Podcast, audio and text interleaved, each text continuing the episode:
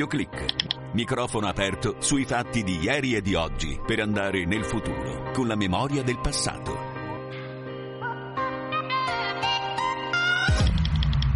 Luce Rossa, siamo in diretta, ben trovati da Andrea De Angelis. Questa è Doppio Clic, la macchina del tempo radiofonica che oggi torna indietro esattamente di 25 anni, perché il primo marzo di un quarto di secolo fa entrava in vigore la Convenzione sull'interdizione delle, mini, delle mine antipersona che però, come ci ha ricordato il Papa, continuano a colpire civili, innocenti, bambini, anche molti anni dopo la fine delle guerre. Una guerra che avvenuta anni fa uccide ancora oggi attraverso questi ordigni. E allora noi iniziamo proprio con una scheda a cura di Silvia Giovarrosa, ma prima permettetemi di ringraziare in regia Gabriele Di Domenico che ci consente di andare in onda e di salutare Patrizia e Anna che ci hanno scritto al 335 12 43 722. Ascoltiamo Silvia.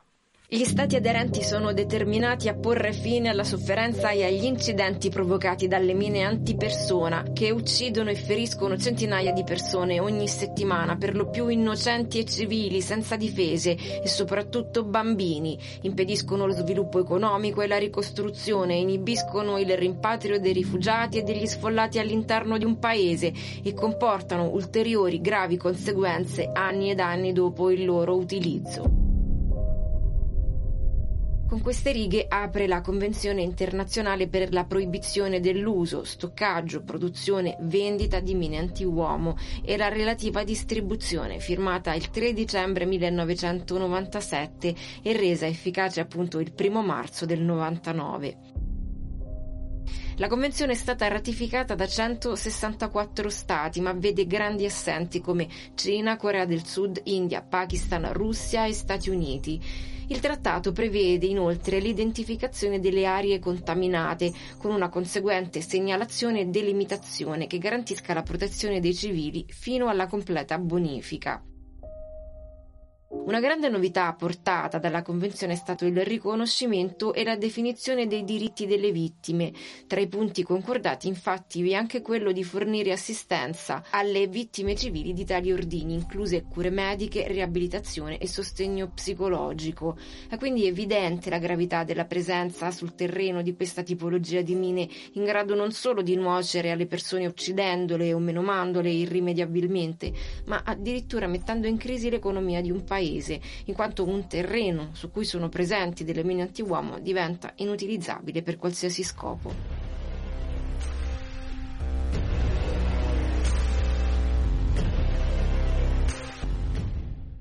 E grazie a Silvia che insomma un po' raffreddata eh, dalla voce, ma ha voluto comunque realizzare questo contributo. Adesso vi racconto una storia incredibile. Lui è Vito Alfieri Fontana. Pensate, produceva mine antiuomo e oggi è protagonista della campagna internazionale per la messa al bando degli ordigni esplosivi. È finito letteralmente nel terreno di battaglia, è andato a bonificare da quegli oggetti bellici che erano sparsi e che lui produceva. Una storia, possiamo dire, di redenzione. Lo ha intervistato per noi Gianmarco Murroni. Io ho lavorato e sono nato praticamente in una fabbrica perché era la fabbrica di famiglia che mio padre aveva fondato negli anni 50. Nei primi anni 60 alla fabbrica ha iniziato a produrre componentistica per uh, mine anticarro per l'esercito italiano perché c'erano dei componenti delle mine in stock dell'esercito che si erano degradati e quindi si facevano delle gare pubbliche. Da questo si è passati proprio alla progettazione alla costruzione vera e propria di mine anticarro ed antiuomo. I tre quarti del fatturato venivano dalla produzione militare, questo fino al, ai primi anni 90. Ecco, perché poi cosa accadde eh, in quegli anni, nei primi anni 90 per l'appunto? Io sono entrato in fabbrica nel 77-78 e si lavorava tranquillamente, era un'attività come un'altra. Soltanto che negli anni 90 ci fu una specie di onda sociale io la chiamo così, un rifiuto globale dell'uso delle mine anti-uomo, perché effettivamente sono delle armi autonome che non conoscono né pace né guerra. Nel 92-93 si è formata questa coscienza che poi si è concretizzata in, in, un movimento che è quello per la messa al bando delle mine anti-uomo, che ha preso l'inizio dall'Associazione dei veterani della guerra in Vietnam in America, che ha sponsorizzato eh, la campagna vera e propria. Quindi io sono stato contattato dalla branca italiana dell'Associazione per la messa al bando delle mine ed è cominciato prima uno scontro vero e proprio, però un dialogo. Addirittura mi arrivavano in fabbrica delle scatole di scarpe con una sola scarpa e un biglietto più o meno di insulti, ma come che in sostanza mi diceva io ho perso una gamba sopra una mina, questa è la scarpa che non mi serve più. Ho avuto anche qualche un colloquio con il dottor Strada, Gino Strada, che di lì a poco avrebbe fondato Emergency. Io vabbè, rimanevo della mia opinione. Confrontarsi sì, però insomma, ecco, io rimango un fabbricante di armi, voi fate quello che volete. Poi nel 93, poco prima che morisse, mi contattò in modo epistolare Don Tonino Bello, il vescovo di Molfetta e presidente di Pax Christi italiana. Praticamente mi invitò ad un incontro. L'argomento dell'incontro era è possibile che non possiamo confrontare chi fabbrica armi con chi si oppone a questo mercato. Si potrà mai trovare un punto d'incontro? Don Tonino morì prima che quell'incontro si tenesse, io non ho avuto la possibilità o la fortuna di incontrarlo personalmente. Però lui aveva detto ai suoi comunque di tenere quell'incontro, quindi mi trovai e lì diciamo che la mia vita prese una svolta. Una strada diversa anche segnata da, da, un, da un, qualcosa di, di particolare, anche di, di, specifico, di personale, che la coinvolse direttamente, cambiò beh, qualcosa. Sì, perché, beh sì, perché anche, anche, mio figlio piccolo si rese conto una volta di quello che, che fabbricavo e mi disse ma allora tu sei un assassino. Non lo disse con indignazione, una considerazione. Poi mi disse ma, ma perché le devi fare tu? Perché tu? perché far del male, perché far del male in quel modo. Cioè io capisco che le guerre ci sono, capisco che le armi ci sono, ma quel tipo di armi comunque doveva essere messo al bando. Da quel momento, insomma, ha deciso di passare dal produrre le mine al cercare di, in qualche modo, per quanto fosse il suo, il suo ruolo, il suo potere, aiutare anche a dismettere, se vogliamo, le mine sparse in tutto il mondo. Intanto bisognava che ci fosse una, una normativa internazionale che descrivesse, perché era anche lì, era anche difficile trovare una unità, una uniformità nel definire una mina e quindi c'era bisogno di un, di un trattato internazionale che mettesse la maggioranza delle nazioni del mondo d'accordo su alcune definizioni di principio e poi più specificatamente tecniche per mettere le basi di una messa al bando. E io ho dato un piccolo contributo in quei termini lì, nei termini tecnici, di cosa era necessario, assolutamente necessario, mettere al bando, quali erano gli inghippi in cui non si doveva incorrere per non uh, far finta di eliminarle, mentre invece poi il trattato, la Convenzione di Ottawa ha completamente messo al bando tutte le mine anti-uomo e tutti quegli ordini che possono essere utilizzati anche come secondo scopo come mine anti-uomo. Trattato che entrò in vigore, insomma, operativo proprio dal primo marzo del 1997. Ecco, da quell'anno, dal 97 a oggi, cosa è effettivamente cambiato e invece cosa dovrebbe cambiare ancora?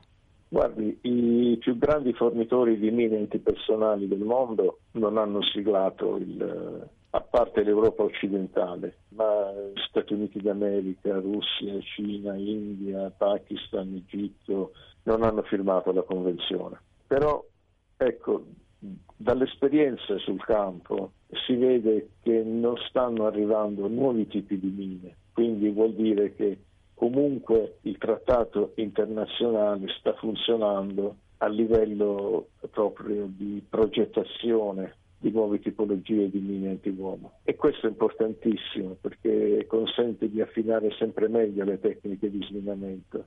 Credo che ora si riescano a liberare terreni minati con una velocità anche 10, 20, anche 50 volte maggiore rispetto a solo 30 anni fa.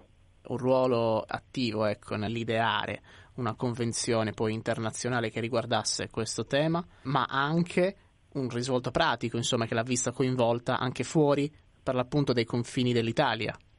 Sì, poi sono passato a lavorare sempre per conto di organizzazioni umanitarie, cioè non, non ho fatto un lavoro come privato, eh, ho lavorato come operatore umanitario nelle organizzazioni di sminamento. Ero diciamo il direttore di lavori sul campo, però ecco. Quindi effettivamente aiutava a, a, trovare le mine che ancora erano disseminate eh, eh, in varie parti del mondo. Altro, eh. Ci mancherebbe altro, sì. Essenzialmente nei Balcani. Sono ecco. stato in Kosovo, Bosnia, Serbia, ho lavorato quasi vent'anni là e ogni tanto qualcuno mi, mi interroga su alcuni fatti, specialmente se si trovano delle mine di modello italiano da qualche parte nel mondo per capire la loro effettiva pericolosità, se ci sono dei componenti degradati, a cosa stare attenti. E ci sono ancora tante mine sparse nel mondo che, eh, che rischiano insomma di... Guardi, il numero, il numero esatto non lo sa nessuno. Ce ne sono tante, ce ne sono tante, ci sono un sacco di vittime all'anno, quindi bisogna darsi da fare. Non è un lavoro impossibile, cioè ovviamente, guardi, dico una banalità, ma non è una banalità, l'importante è che si smetta di combattere.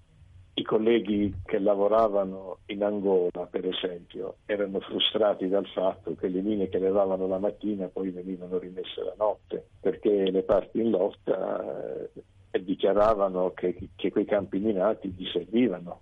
Una volta che si è smesso di combattere, niente, le operazioni vanno abbastanza spedite. E guardi, il problema non è mine zero, il problema da risolvere è quello vittime zero, cioè bisogna mettere completamente in sicurezza la popolazione civile. A riguardo si è espresso in queste ore anche Papa Francesco, parlando proprio delle mine anti-uomo, ha definito ordigni subdoli che ricordano il dramma della guerra, come se in qualche modo di fronte a questi ordigni non ci fosse una conclusione della guerra, ma fosse guerra continua.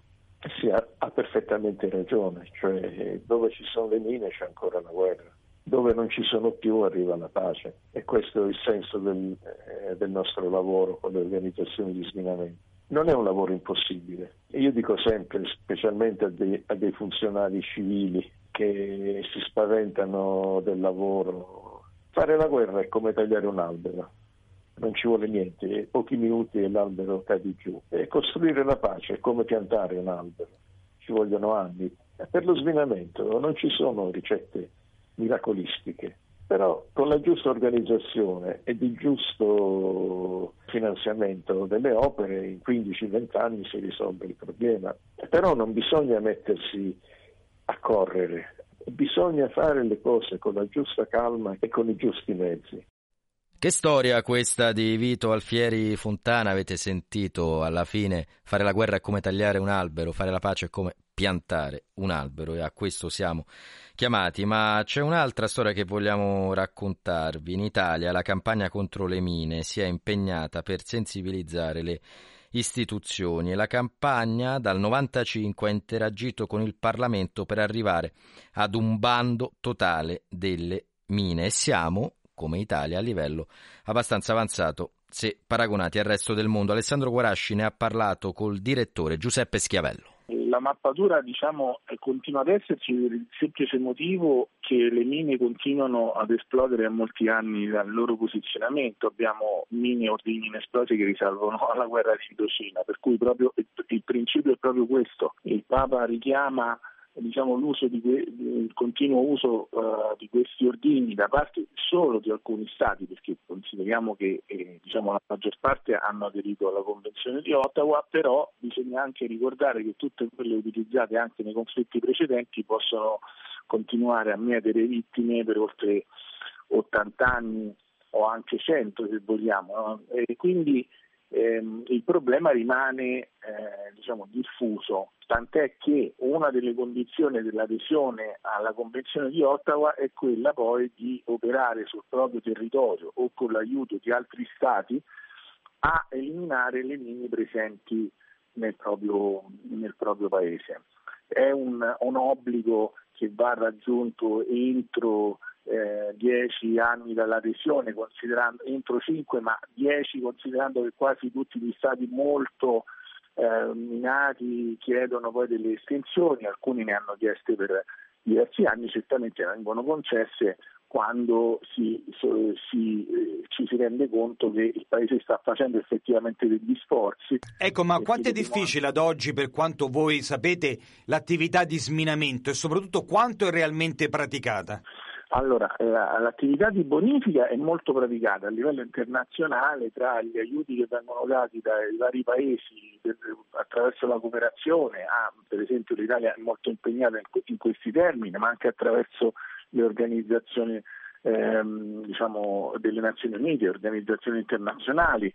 Eh, viene dato molto, il problema è che sminare, eh, bonificare con un principio umanitario, rendere il territorio eh, sicuro al 99,9% è un'attività molto costosa e molto lenta perché si tratta di eh, lavorare su territori anche diversi. Dobbiamo comprendere che per esempio bonificare un territorio più o meno eh, desertico di sabbia è certamente più semplice che eh, bonificare ehm, magari i boschi eh, della Bosnia e Herzegovina. Questo dipende molto, oppure terreni rocciosi. Poi ricordiamoci che di fatto alle mine si aggiungono eh, le tante eh, munizioni esplose eh, sparate e che rimangono sul terreno magari non eh, ancora attive perché rimangono, sono degli ordigni inesplosi che rimangono lì e spesso eh, se vengono toccati possono esplodere successivamente. A queste si aggiungono di fatto anche le, le trappole esplosive improvvisate o l'uso di mine eh, a fine terroristico. Un esempio soltanto è eh, porre una mina all'interno di un forno di, un, di una casa o sotto, o sotto, un mobile piuttosto che vicino a un generatore, a un pozzo, addirittura dentro i giocattoli dei bambini. Questo semplicemente con lo scopo di terrorizzare, mutilare e far soffrire la popolazione civile che magari entrerà in territori che vengono abbandonati o non so, dalle forze occupanti o belligeranti in senso lato. Ecco, senta, se non sbaglio per chiudere, se non sbaglio l'Italia purtroppo era leader, diciamo, nella produzione delle mine anti-uomo eh, fino a qualche decennio fa. È stata la prima, era, era leader nella produzione di mine, eh, ma ha smesso di produrle con una moratoria unilaterale cioè, ha smesso di utilizzarle e commercializzarle nel 94. Nel 97 ha fatto una delle leggi più avanzate in materia, ha sposato totalmente diciamo, la causa della Convenzione di Ottawa, per cui da, da, da uno dei paesi maggiori produttori di mine è diventato uno, uno dei paesi eh, maggiormente impegnati in quella che noi chiamiamo la mine action, che significa solo bonifica ma anche soccorso alle vittime, ricostruzione diciamo, delle possibilità socio-economiche delle persone che sono incappate diciamo, in un incidente da mina. L'Italia oggi forse è uno dei pochi stati che ha un fondo dedicato a questo tipo di attività e questo grazie all'impegno della società civile, alle tante voci, compresa quella appunto del Santo Padre, ma anche di, di, diciamo, di chi lo ha preceduto, che hanno da sempre sposato questa causa perché era una causa che di fatto richiamava l'orrore della guerra e la sua eredità per decenni e decenni anche a belligeranza eh, finita. Eh, è un'eredità eh, che noi normalmente definiamo semi di carneficina perché molti di questi paesi sono a vocazione agricola e rurale e invece di avere la possibilità di tornare a vivere e a coltivare spesso sono elemento di morte e disperazione per queste popolazioni. E grazie dunque ad Alessandro Guarasci con Giuseppe Schiavello, a tutta la squadra di doppio clic, Gianmarco Murroni e Silvia Giovarrosa. Grazie a tutti voi che ci avete seguito questo venerdì e diciamolo insieme, no alle mine, anti-uomo. Appuntamento la prossima settimana. Da Andrea De Angelis è tutto. Ciao.